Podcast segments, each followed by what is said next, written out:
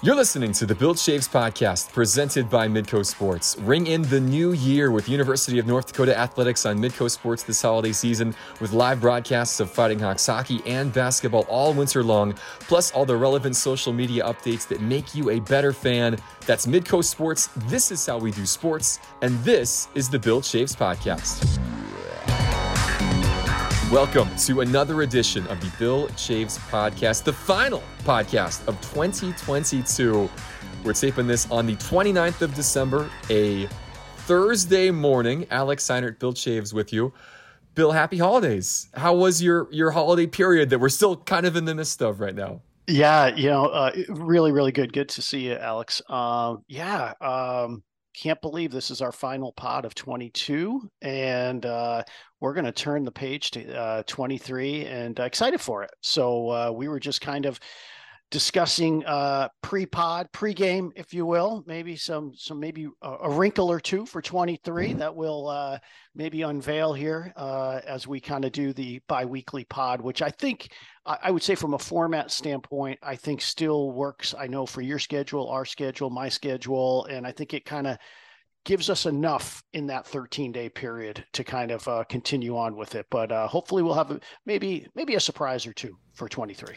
A lot of good things coming up when the calendar flips. So exciting stuff. Stay tuned to the pod and the socials uh, for more details on that as we drift into January. Uh, first, though, some things to look back on over the month of December and, and over the year, really, as we kind of close the book on what has been another really successful year for University of North Dakota athletics.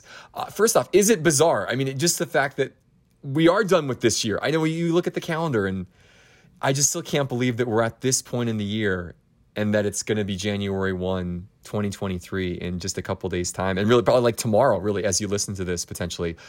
It's been another quick year, hasn't it? Yeah, when uh as you get older, life gets faster. It feels like, and you know, you know, you know, what's going to make us really just pause a little bit is that we're kind of coming up to March of 23 when all the COVID stuff happened. That's three years ago. Yeah. That's wild. Isn't that wild? I mean, it feels like in some ways it was yesterday, and it feels in some ways it was, you know, years and years ago. But uh we kind of closed the book here on 23 we've got you know a number of sports that are uh, that are uh, you know having uh, their conference seasons really uh, in earnest to get going and so that's exciting and uh, you know we kind of closed you know last week into uh, you know again back to mother nature you know doing her thing but she just really impacted so much of the united states that certainly impacted uh, us as well from a game standpoint.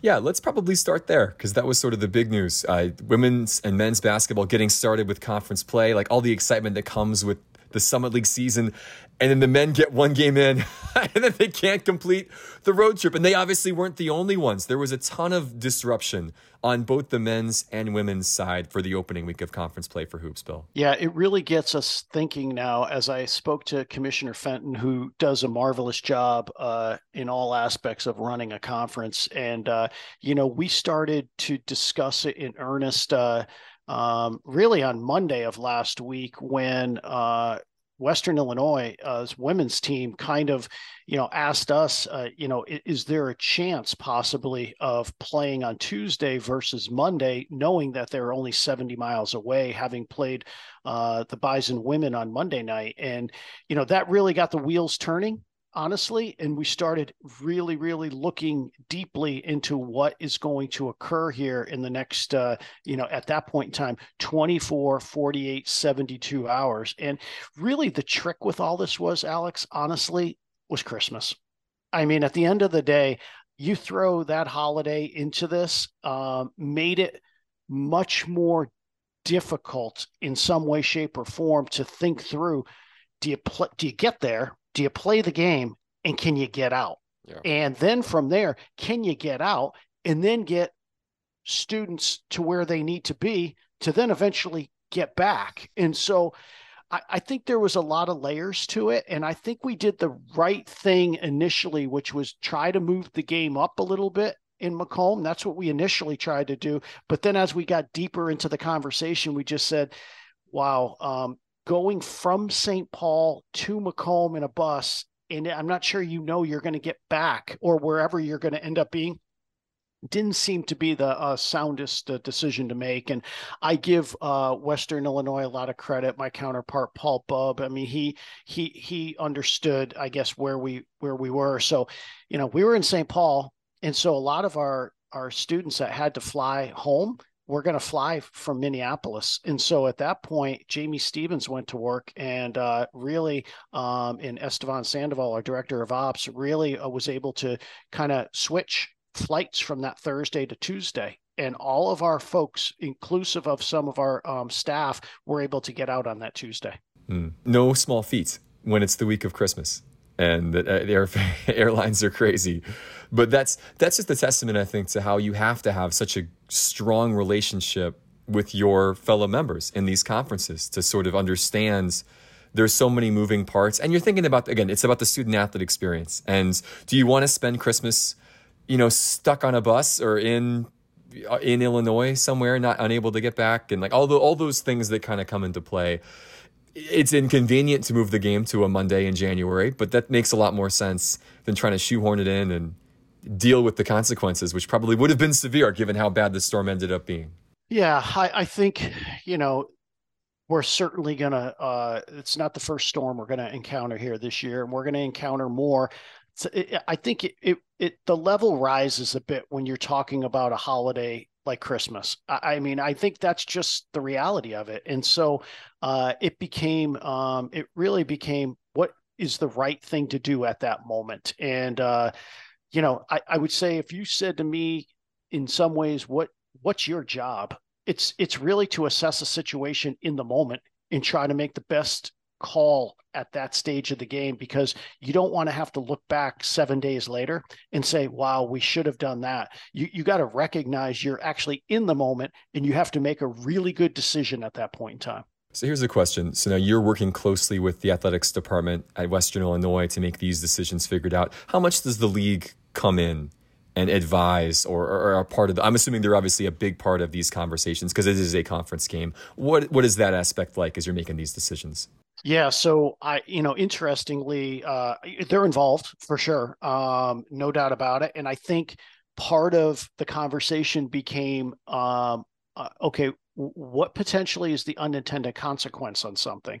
You know, because if if we make a decision to do something, there's going to be a domino others may decide to do it. And that's where um, Josh and Mindy Kay Larson, our deputy commissioner, has to really think through well, if UND and Western do this, that's going to spur a different conversation somewhere else too. So I think you just need to have ultra communication, and they were great. I mean, they, they it worked out, and that did lead to other conversations. It really did because the other thing that became interesting, and I just wanted to be thoughtful about it, was it's a little bit different when you have a team like Western Western's women in Fargo and they can just shoot up 70 miles to Grand Forks. A lot different when we're in St. Paul having to go to Macomb. Hmm.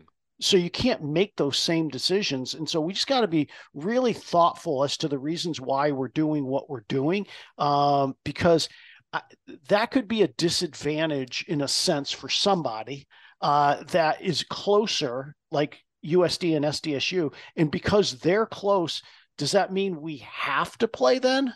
Or what does it mean when others are not? So, so those are kind of the things that we kind of, you know, went through, and it just made like ultimately, we ended up saying, well, if we're going to play the game uh, earlier, and the reason is to get them out earlier, then let's play it as early as we can, and that's why we landed on Tuesday at seven o'clock. Yeah. You mentioned USD and SDSU. They had a similar situation involving Oral Roberts in Kansas City, where the South Dakota women were able to move their game up against Oral Roberts and get that game in, I think at noon on Tuesday, where the men weren't able to do that because they're coming back from Tulsa and it wasn't going to be as simple as just scooting it up a little bit and they could still make it back. So the men's game gets postponed. It's just, it's it's interesting. You forget about that dynamic of what's the geography between the travel partners that you're working with here, and in this league, which is geographically diverse. You've got some who are awfully close, like Brookings and Vermillion and Grand Forks and Fargo, and some like Denver and Omaha, which which are or St. Paul and Macomb, which are not just right down the street. Big difference there. Yeah, and I would say so to to to truly answer your question, how involved is the league? Vary, but they also, as long as they know the communications that are kind of going on, if the two schools can come to an agreement on something, which that's you know ultimately what we did with Western uh, to to uh, to make sure that we could uh, settle in on a date, and that's what transpired. That makes it easier for the league at that point because they really don't want to have to get involved with that if they don't have to. They will, of course, if they need to. But if the two sides can get together, away you go. Yeah, there you go. Well, it was good to see uh, that, like you said, that things were able to conclude the way that they did. And we got at least the majority of the games in. Some get moved back, but kids are able to get home. And now hopefully you're all back and ready to go because conference play continues. And as you listen to this again, we're recording this on the 29th. The men have a big game against NDSU on the 30th, and the women play the following day against NDSU. And so, conference play after a short break, about a 10 day gap or so over Christmas, now is ready to pick up again, uh, and with some of the biggest games of the year right on deck. Yeah, for those uh, um, scoring at home. We definitely moved the men's game from the Saturday to Friday. Um, and that was something that the schools wanted to try to do to avoid having the men and women play on top of each other, so to speak, in two different locations. And so that will be kind of a case by case basis on a year to year basis based on schedules, other sports that are playing at both schools. But this one seemed to just work out for us at this stage. And again, that was something that the schools came to uh, came together, said, "League, are you okay with it?" And then they have to sign off on it. Yes, we are. Yeah. So the way that works this week, then the Bison men will come to Grand Forks on the 30th, seven o'clock, in a big game coming up on Friday night. And then the NDSU women will host North Dakota, one o'clock, a matinee on the 31st. And uh, that New Year's Eve day will be busy with UND athletics going on down in Fargo. Hockey hosts the national team, the U18s, for the national team development program at four o'clock, another matinee for them over the New Year's break. Uh, just good stuff all around. Fun, fun way to to close out 2022 with with some exciting North Dakota athletics action. Yeah, I mean, as best as we can, we try to stagger things, and, yeah. and so again, now you've got from from Friday night to Saturday afternoon to you know Saturday early evening, so to speak, or late afternoon. I mean, you you can get your uh, you know cup filled with UND athletics. Yeah, three pretty good events on the way to close out the calendar year. So be looking forward to that. Two of those, by the way, will be on Midco Sports. The home game for the men against the Bison at seven on Friday, and then that exhibition game against the national team on the ice at Ralph Engelstad Arena at four o'clock, with the pregame starting at three thirty, also on New Year's Eve. Speaking of hoops, we should mention again the women have won seven games in a row now and are now two and zero. Oh. Just a little shout out to Mallory Bernhard and that crew that they've since the arrival of their daughter, they're unbeaten. It's pretty good. She's brought a lot of good luck. Could be coincidence, perhaps, but I'm sure she knows. It's been uh, a nice little run here, um, and yeah, I, I think uh, you know. It, we're in a little bit of a stretch right now against the three Dakotas that are coming up, and so that'll be a uh, that'll be a, a, really, really, really challenging stretch. So we're uh, we're excited about it. Teams uh, team teams playing well and uh, kind of getting their identity right. And so at the end of the day, uh, should be should be a fun fun uh, fun start to uh, 23 here. Yeah, the women with double digit wins over St. Thomas and Western right before Christmas break. And like you said, yeah, it's North Dakota State on the road, USD on the road on the 5th of January, South Dakota State on the road on the 7th. Those last two games will be on Midco Sports, by the way. So, yeah, really good test uh, right now. But this is that's a team that's at 9 and 3 and is playing good basketball. I'd say both genders, you know, both men and women. Um, I, I, I feel like every team is in their gyms right now figuring out the best versions of themselves to be competitive for uh, let's just say a high end table finish if you will because uh, it feels like it's really it's going to be really competitive this year uh, in, in on, on both sides. From what we've seen uh, just in the opening weekends and, and through non-conference too but certainly when when the games get started quote unquote for real in conference play a lot of parity this year on, on both sides. It, there's not quite like maybe the dominant team out there that we've seen, even on the women's side, where it has been South Dakota State or USD the last handful of years. You know, both of those teams are really starting fresh in some sense. SDSU, not quite as much as USD, but there's opportunity there, I think, for any given night, anybody can beat anybody. And we've not really been able to say that very often in the last decade or so in the Summit League. Yeah, I think you're right. I, I would say that uh, if you know, just right now today, uh, if you say my favorites would be probably South Dakota State on the women's side still, and uh, Oral Roberts, Oral Roberts on the men's side. Right now, um, I, I, just think uh, that's the way it is right now. But I, I, I think though each team has to continue to figure themselves out, and I think that's what uh, both sides are doing right now. And yeah, I mean, uh, of course, I mean we want to win games, and uh, that's exactly what we want to do. But uh, at the end, uh, we just have to, you know, kind of figure out what what's our rotations, who's playing what role, and you know, and then it's role acceptance, and that's most important part of, of any team. We mentioned hockey's getting ready to kick off the second half of their season. It's such a unique time when you do have this break. You know, that the Hoops teams get this this little 10-day break or so. Hockey's similar story. They haven't played since the really the second weekend of December. You get these 3 weeks to finish up finals, chance to go home for a bit, and then the team all came back around the 26th or 27th or so to get ready for this exhibition play uh, before they start second half action against Lindenwood the first weekend of January it's the talk about fine margins. Like this team right now again is eh, just a game below 500 in seventh place in the NCHC. You know, on the outside looking in, et cetera, pairwise. If one or two results are different, they would be. I believe Brett Schlossman and I were talking about this the other day. If they would have just beaten Miami and held on and, and got a split against St. Cloud in the game, they were up three nothing. They would be ninth in the pairwise and I believe in third in the NCHC and, and, just a game back of Denver. Like just the fine margins of a game here, a game there, and things looks completely different. They're very much in position to do some good things in the second half, and it's it's easy to maybe look at the record and say, "Oh boy, tough year," but they're right there. They're really right there on the cusp of being in contention once again. Yeah, I've had a lot of folks uh, kind of try to pick my brain a little bit about what's transpiring, and I, I you know, I've just said, "Hey." You know each team's its own like it, it, they're all new you know teams once you uh, introduce one new player to the locker room and and, and so uh, they're trying to figure themselves out and I, I, is it fair to say maybe some of the other teams we've played are maybe further ahead of us on figuring out who they are? And so uh, i think western helped for sure because i think it, it gave us a template of what what and how we uh, need to uh, approach uh, games and series, and uh, we've got to build off that. You know, the, the, the the tricky part for us to some degree, though, is now the uh, you know the margin for error gets smaller uh, at this stage of the game, and and you've got to try to uh, you got to try to put a run together here at some stage of the game. And uh, but I think you know to be able to go into the break building off uh, some success we had on the road, which we know is a tough place to play.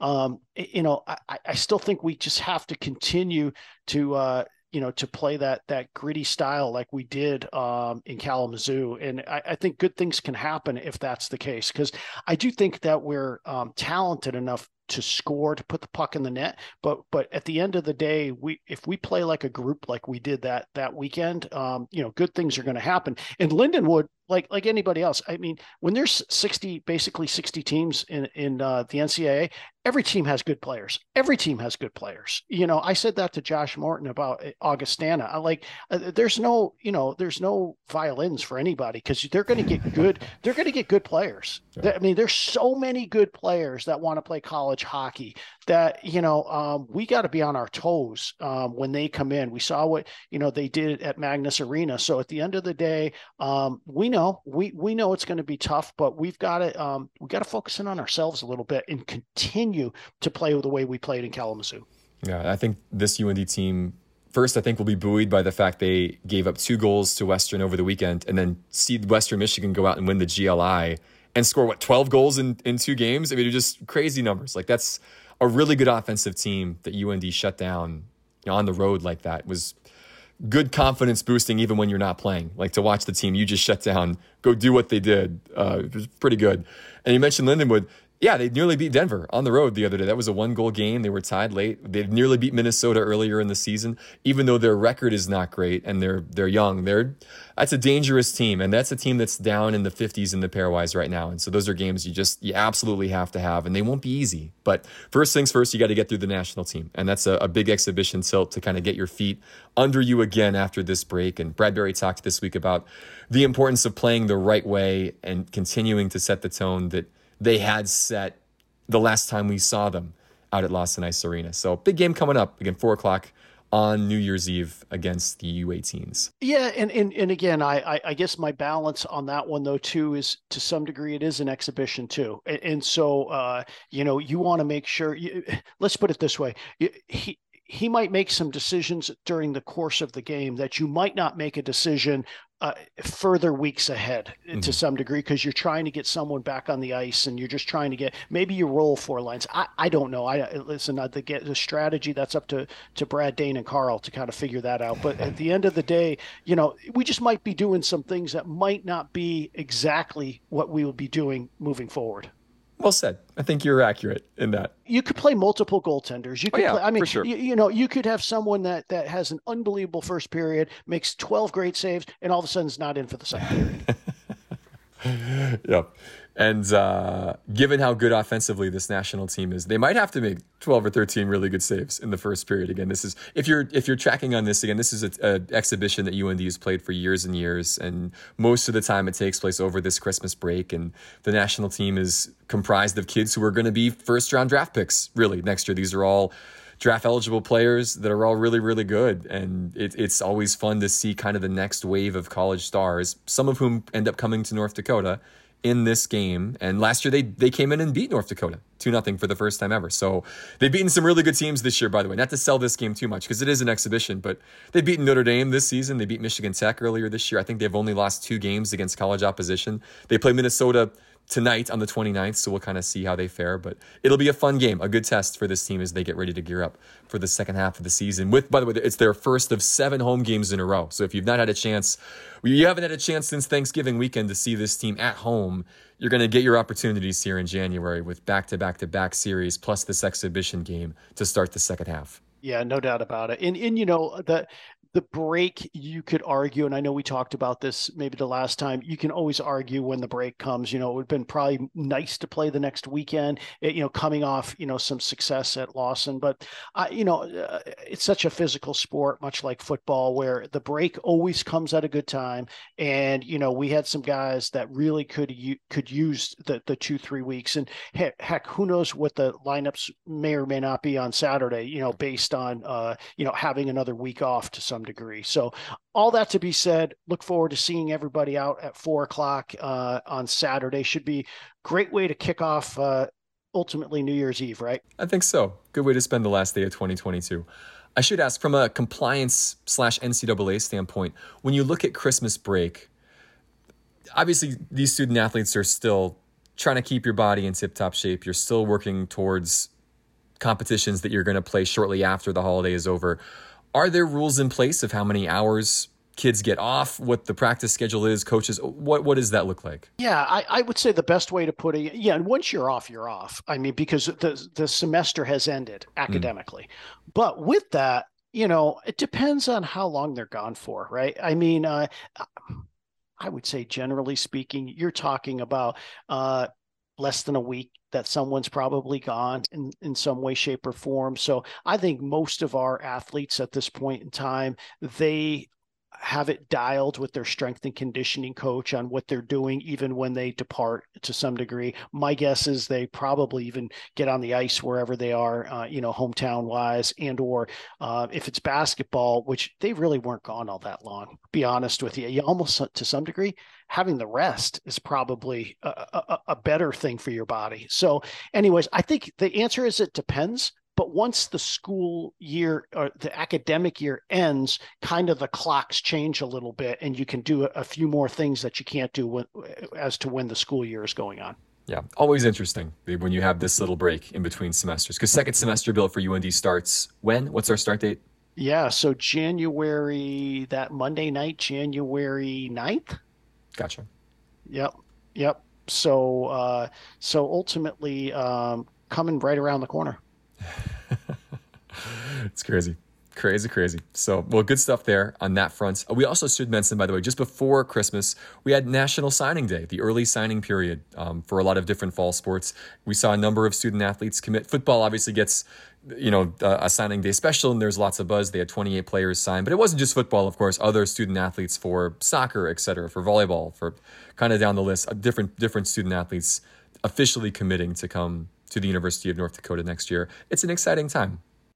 Yeah, I you know you know what's funny, Alex. Um, let's just talk the football calendar right now. And you know, I, I, know there's been a little bit of conversation I've read about that, you know, in in various articles, but Bubba and I were talking about it as well. Is that you know there's just multiple things that have happened over the course of the last few years that have really kind of compressed some things going on all simultaneously right now. Mm-hmm. And and I do think we need to start thinking about um, what it is.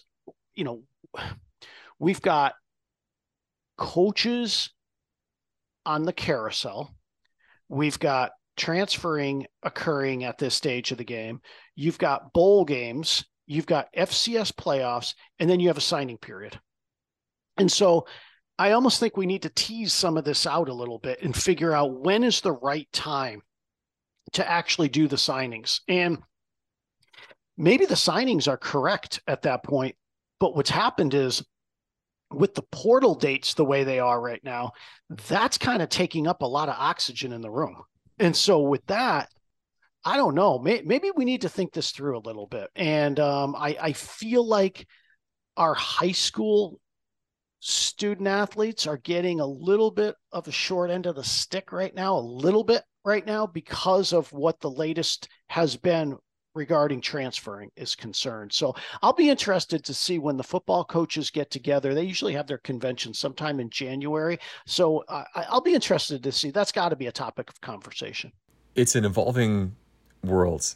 Just the recruitment of players and how it's kind of a constant recruitment even when you've already committed or when you're at a school. And it's uh and you're right. Like i said with with the you mentioned the coaching carousel how coaches are leaving and moving to new places and then that commits go with them or they just they have to make their decisions. And it's just hard to figure out when this should take place. Like what is the best time? You know do you throw it in the middle of this season when yeah teams are preparing for sort of the most important games of the year but you also have one eye on the future and the postseason is so long that it's and it you know obviously the FCS championship game is what January the 8th you know the national championship game is going to be something like that like it's it dips so far into January and yeah, there's it's just hard. There's no good delineation of all right, the season's over. Now we do this. Now we do this. It's not like the NFL where the season ends, you have the Super Bowl, then you have two months, and then there's the draft. You don't have that here. They figured they figured out their calendar, right? They're yeah. they're they're the kings. They're the kings. They have something going on every month, right? And that's how they've rolled. And they they do a really good job with it.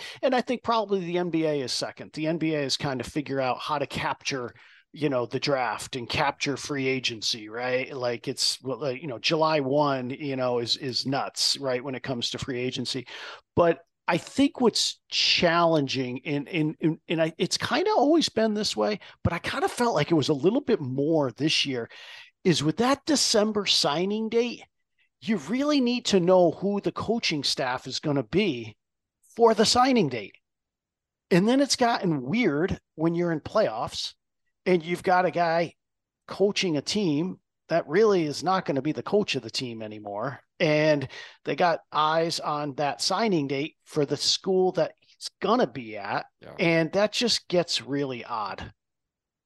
At really the most, should be the most celebrated time of the year becomes in a weird way just a hard thing to navigate. Is there an obvious solution? I feel like there's not an obvious one, but do you feel what would be the best? Probably changing step? the signing date. Yeah. Do you think so? Then scooting it, suiting it to January. I know there's going to be a lot of coaches that would be sad because they would rather have it even earlier, possibly. Now that is a possibility too. I've always kind of thought, do you have a summer signing date prior to their senior years? Now that's hard too in a sport like football, where literally you could you can have some late bloomers, and mm. you really would need that senior year to play. So it's not like being on an AAU circuit where right. a good chunk of your recruiting gets done in the club scene for basketballs and volleyball. So therefore you could have an earlier signing date per se. You you kind of really need to play your senior year in football. So I don't know. Maybe it's not February. Maybe it's not December. Maybe it's January. Yeah, go in the middle. Hmm. It's a tough one. I, I just, I don't know. It just feels like it's all on top of each other right now, and it feels a bit weird. Yeah, and the and the order of it is odd as well. Like it just seems like you're kind of putting the cart goes in front of the horse at one point, and then they're kind of side by side, and there's it's just hard to process it all out. And like because I believe is this the third year that there's been a December date, something like that. It's it's still new-ish, and I think we're seeing like we talked about in previous podcasts in years gone by. There are positives to this but also to you have the negative side, the confusing side, the convoluted side. And again, I I don't again the I'll say the poor portal is getting a bad rap rap, but the reality of it is it's just the mechanism. That's that's it. Like transferring has always happened. Now now not having sit out a year that's new for sure, and you're getting a lot of students that are looking to maybe be re-recruited somewhere to somewhere else. And now that's kind of in play. Now that we have some data like hard data as far as how many have hit the portal at this point maybe it is fairer for the freshmen that are coming up is to maybe have that happen. It's almost like like the nba right? It's like the draft versus free agency. Mm-hmm. so how do you separate those things out? Right now they're on top of each other. Yeah what a mess. Well, in any case, North Dakota did a nice job. They have the same coach, so there was no concern there. Good stability within the program. They signed 28 student athletes, 24 from the high school ranks, four transfers, and more to come in February. So we'll continue moving forward and see what happens uh, in the months to come which I feel like we say a lot on this podcast. Coach Schweigert would not like me saying like let's move it back to January, and I don't blame him. I don't blame no. him. He wants to get it done as early as possible, for sure. I totally get that, but uh, but we have to be really thoughtful, and really it really becomes, I believe, that whole coaching organization to really establish the twelve month calendar. Mm-hmm and you also have to have your your international windows. You gotta have to have your your windows for your club competitions. It's just Oh, I'm sorry. That's another sport. That's another sport that we talk about that doesn't have it figured out either. There's that too. Oh, and that might be a good transition. Anything else, by the way, Bill, from UND, NCAA? Do a quick flip. Uh, we we got to talk about World Cup final because I feel like that happened after our last pod, and it was maybe the best advertisement for soccer that you're going to find. Perhaps the best World Cup game ever this crazy 3 3 drama filled shootout win for Argentina. What did you make of the, the grand finale in Qatar? The pod is probably really predictable about our, our, our tenants. About what we believe, and and, and again, uh, you know, some of the things we say over and over again. But I agree with you. Like, what was interesting was it's everything that it was all wrapped up into one uh, in that game.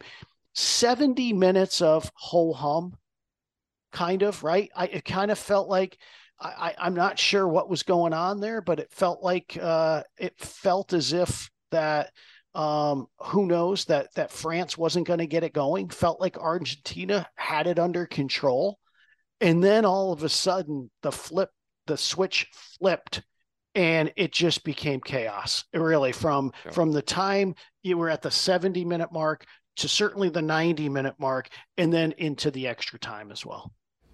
The match itself, I think, played out a little bit. Eh, yeah, like for the first 70, 80 minutes or so, kind of played out how I sort of thought it was going to play out. Argentina was a, probably a better team throughout the tournament than France, and they came in with this great fierce mentality that we're going to just be first to everything and we're going to be all over this French team, which had been dealing with the virus. And it, they, there were guys who were coming back from illness. And not that they had overachieved, they're defending champions, but they had lost a lot of really good players coming into this tournament anyway. And it wasn't shocking to see Argentina wants it more because they haven't won since 1986. And their guys were out there first to every ball, doing everything for, yes, 75 minutes or so. And the question then became okay, can they keep up the intensity for the full 90 and see this thing out?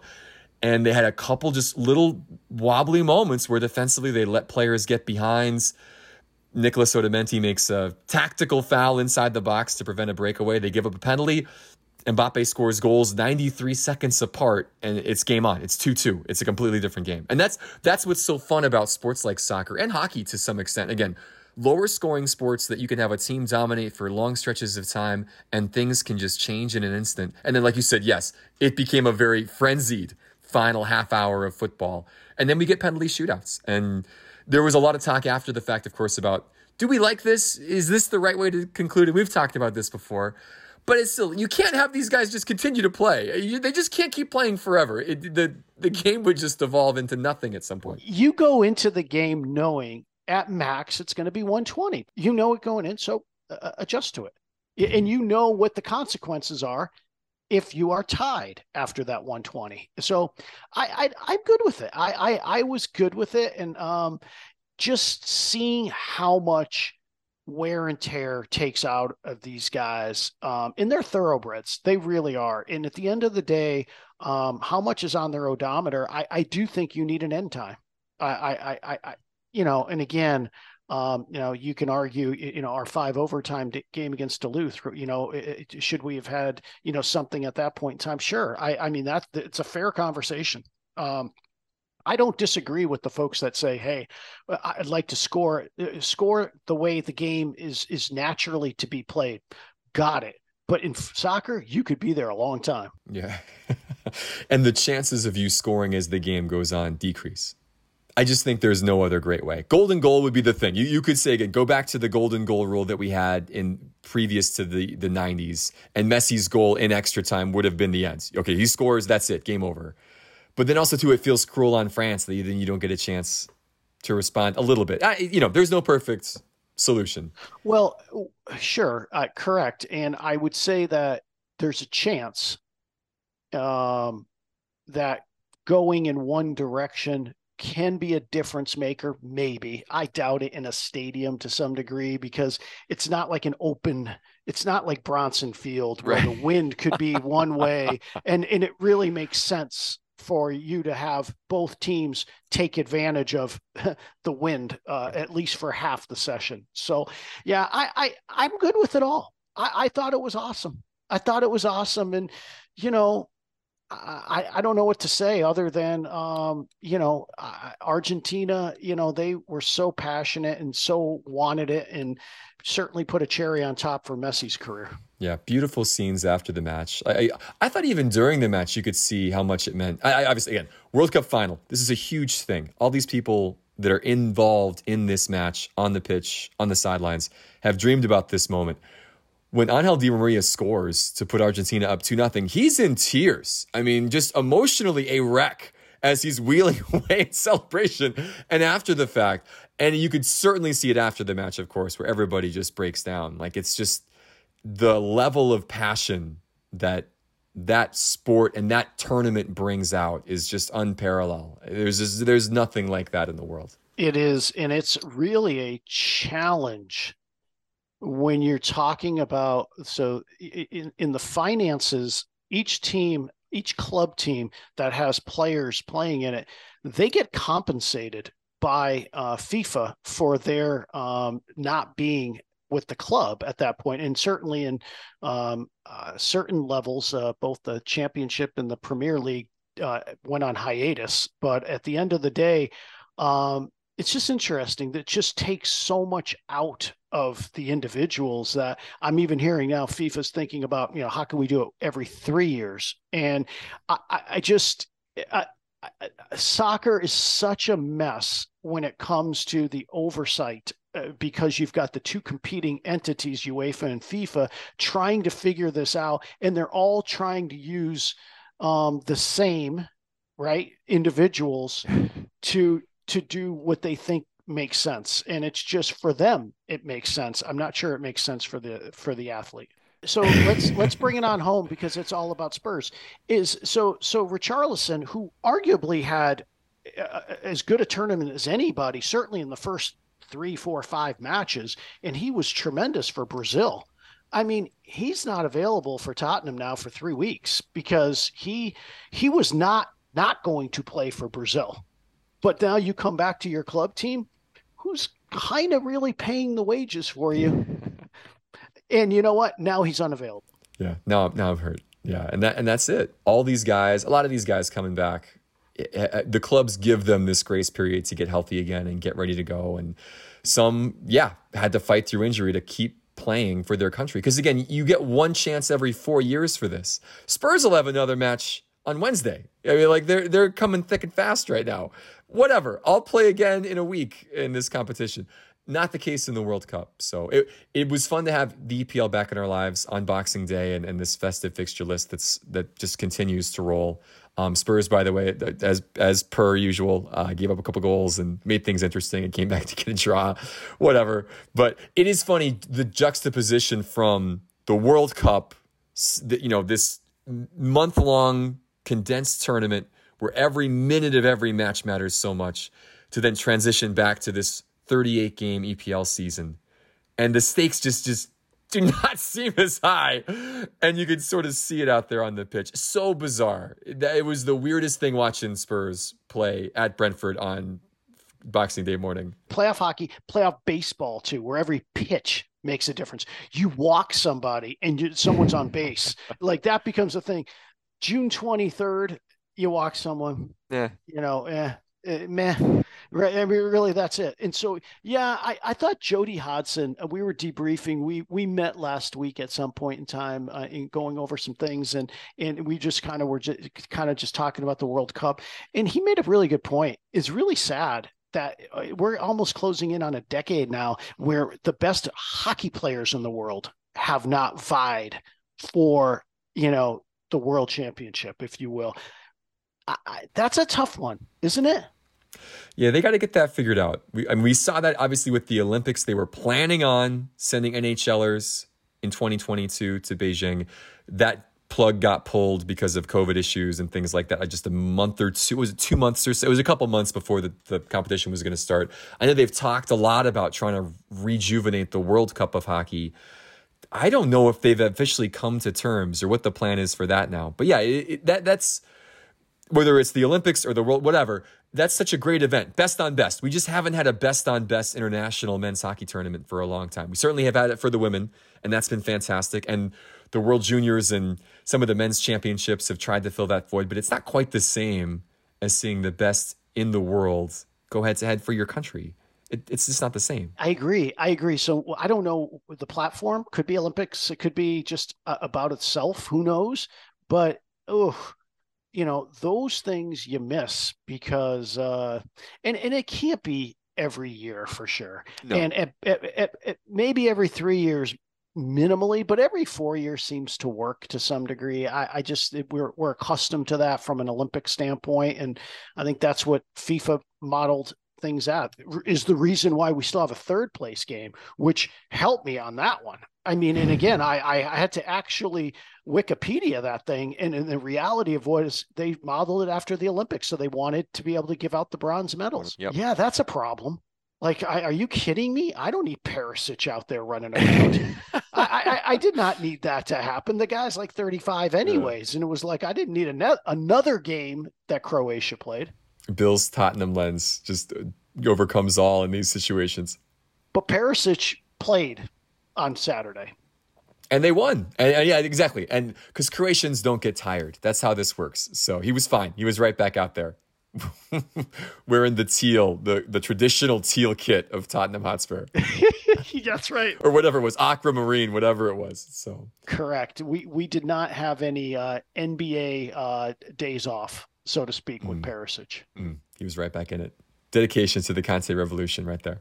Yeah, I well, I so I'll say this is I think in the next month, of course, because it's another transfer window, we're going to really get an idea whether Conte's in or out because he he's been holding over this uh, I'm done in June type deal. Then you just might need to be done. He's an interesting man.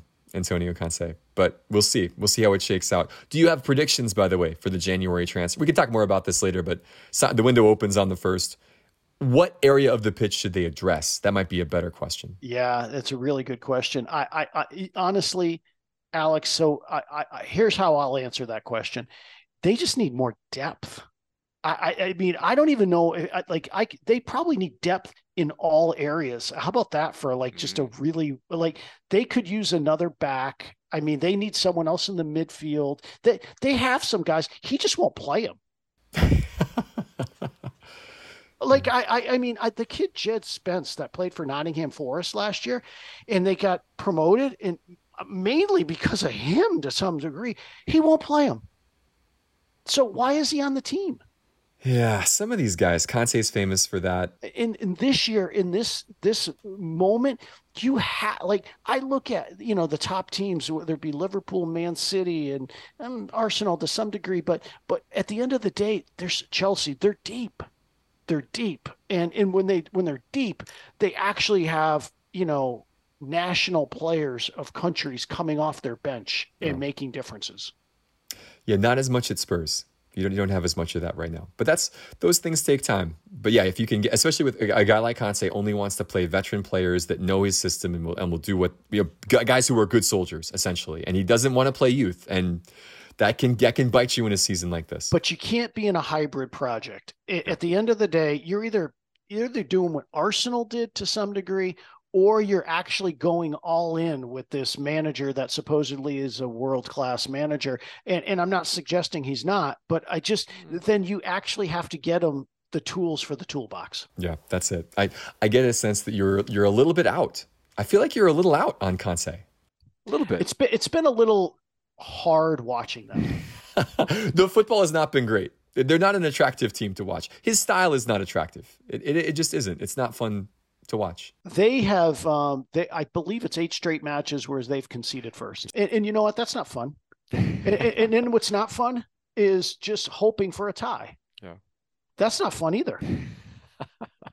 it hasn't been fun. No, well, but I, but I'm still there. You're still, you're still hanging in. You're still hanging in. Hey, you know what else hasn't been fun? We'll leave it with this: is the Red Sox offseason. Uh, that was the I knew that we were going to get there. Yeah, it's been a. Uh, has it been fun, Alex? No, it's not been fun. it's not. It's not. It's been a weird off season just in general. I, you talk about kind of going in two different directions. They added some strange pieces that are either like, okay, these are one year guys, or these are guys who we sort of paid a lot of money to, like the outfielder from Japan, who we don't know if he's going to be any good or not. It's a really total dart throw. No idea if the Macho Man is going to be any good or not. And then Devers is not signed yet, and Bogaerts leaves, which wasn't totally a shock, but and they lose Eovaldi, and it's been a weird it's been a weird offseason. It's just been, a, but, but but we've come to expect this though. Go backwards to the trade deadline, and that's too kind of doing both. Kind of doing both. I feel like Tottenham's like the Red Sox. What are you doing? Yeah, like what are what are you doing? Are are you selling the fact that we are going to be the next Tampa? That we're going to really have guys coming up ready to go. I mean, Tampa does a great job with that. They have guys, and then they get rid of Blake Snell and they get rid of Evan Longoria and they get rid of, I mean, guys at the top, Carl Crawford. You can go back in time as far as it, it, right at the point where they feel like, you know what, that contract's going to get really steep, and I'm not sure what I'm. I might have gotten the best out of them already. Then we're going. I actually could buy into that. I, I really could, but I just don't know if that's what we're doing it doesn't seem like the farm system is improved enough to feel like we're there. I know it's only a couple years into the the Bloom experiment, but if that's the plan, then yeah, why are you why are you bringing in guys like Hosmer, for example, last year, and then you lose some of your leverage in terms of draft picks? Like they lost some of the compensation because they were over the luxury tax because of different moves. So then you lose the opportunity to get a high pick there's just a lot of things there that yeah, it just seems like they're kind of going two separate directions. It's it's odd, and and we lost you know a guys off our 40 man roster um, in Rule Fives, and based on a decision you made the next day that you could have kept the guy to yeah. some degree. You you lost the the guy Groome, the kid uh, lefty, and you know again I don't know if he'll be anything, but basically we gave him to the Padres for no reason. If it felt like there was a plan in place or that there was a list of tenants that this organization is is abiding by. Hey, we only want good young players or we only want guys at cost or we're going all in and we want to win this year and we're going to we're going to spend the money and do what it takes, etc. Like it feels like one of those two tracks is kind of the way to go. And it's the same thing in any sport, of course, but it feels like that they don't have a plan and that's the most disconcerting thing about all this. Well, so the last thing I'll I'll say two two things uh, that that I do believe in this. I do believe that they miscalculated what the market was going to be for free agents, certainly in years, certainly in years. And so, in it, to some ways, it started with Betts, And so, I get it. I don't think anyone wants to do a decade long deal, but if that's kind of what the market is, you either then have to make decision: Are you in that market? Are you in? Are you out? And for Boston to be out, that's a tough sell to that fan base. Yeah. Uh, yeah. Um, so, which leads you to Devers. You got to sign him for 12 years and just be done with it right now. I don't know what that's going to be, but if you want to get us to say, well, heading to spring training, yep, at least we locked him up. That's going to be what we're building around. Got it. So, anyways, long, long story short, not not been great. Um, not great. You don't you don't win the World Series in the off season, but certainly you put your team together. And uh, our pitching is probably going to be better. I don't know. I mean, it's just it's. I, I, don't feel that confident, but maybe it's going to be better. Who knows? We'll find out. It's it's a long ways until spring training, but not that long. Last last thing. Then I'm done. then I'm done. Is if you're going to sign the Corey Klubers of the world or the Michael Wachas, then you're not going to re-sign him anyways when he has a good year. What are we doing? Like Wacha was actually pretty good. You're, I don't know the plan. There's no plan. Doesn't feel like there's a plan we will see. Uh, Fenway Sports Group in general is just, I just don't know what's going on. I think they, are selling the Red Sox. They're, they're, selling the Red Sox. They're selling Liverpool. They're buying an NBA franchise in Las Vegas, apparently. Like, there's just a lot of things going on there. No and, doubt. That's and, what's happening. And I'm yeah. not, I'm telling you, uh, the Chaim Bloom, I, I, listen, I know I'm in AD, so people, if they, are still listening to this they're going to go, oh, you're sympathizing with the administrator. Uh, at the end of the day, I, I, think his hands are tied. Yeah. I'll be honest with you. I, I, I think they're selling. I think you're right. And I think they're going to go do something else like what you're suggesting there. And they need to divest assets right now. And they don't want to put, uh, they don't want to increase that bottom line right now. Yeah, that's how it feels. So there's always, that's the plan. Unfortunately, that's the unfortunate plan is that the ownership group is out or they're on their way out. Feels that way. And that's why we have this. So, and that's, and, and so the pod is very sad right now. Oh, but anyways, we're back at it in 23. Yeah, a whole new year. We're just going to close the book. oh, well, this has always been, uh, and hopefully you enjoyed this hour. Maybe not the last like 10 minutes of us being sad about the Red Sox, but oh, it, it, always a good time to chat with you, Bill. Again, thanks for another great year in 2022. Excited to spend 2023 with you coming up. Yeah, same, Alex. And uh, happy New Year to everyone out there. Be safe, and uh, look forward to seeing you uh, at a few games that we have. Right, whether you're down in Fargo to see our ladies play uh, at the Ralph uh, on at four o'clock on Saturday, or at the Betty t- uh, tomorrow night. Again, recording this on a Thursday. Yeah, great stuff ahead here as we close out 2022. Enjoy all those contests. Thanks again to Bill for taking the time. For Alec Johnson and Paul Ralston on the back end, I'm Alex Seinert. We will talk to you in the new year. Be well.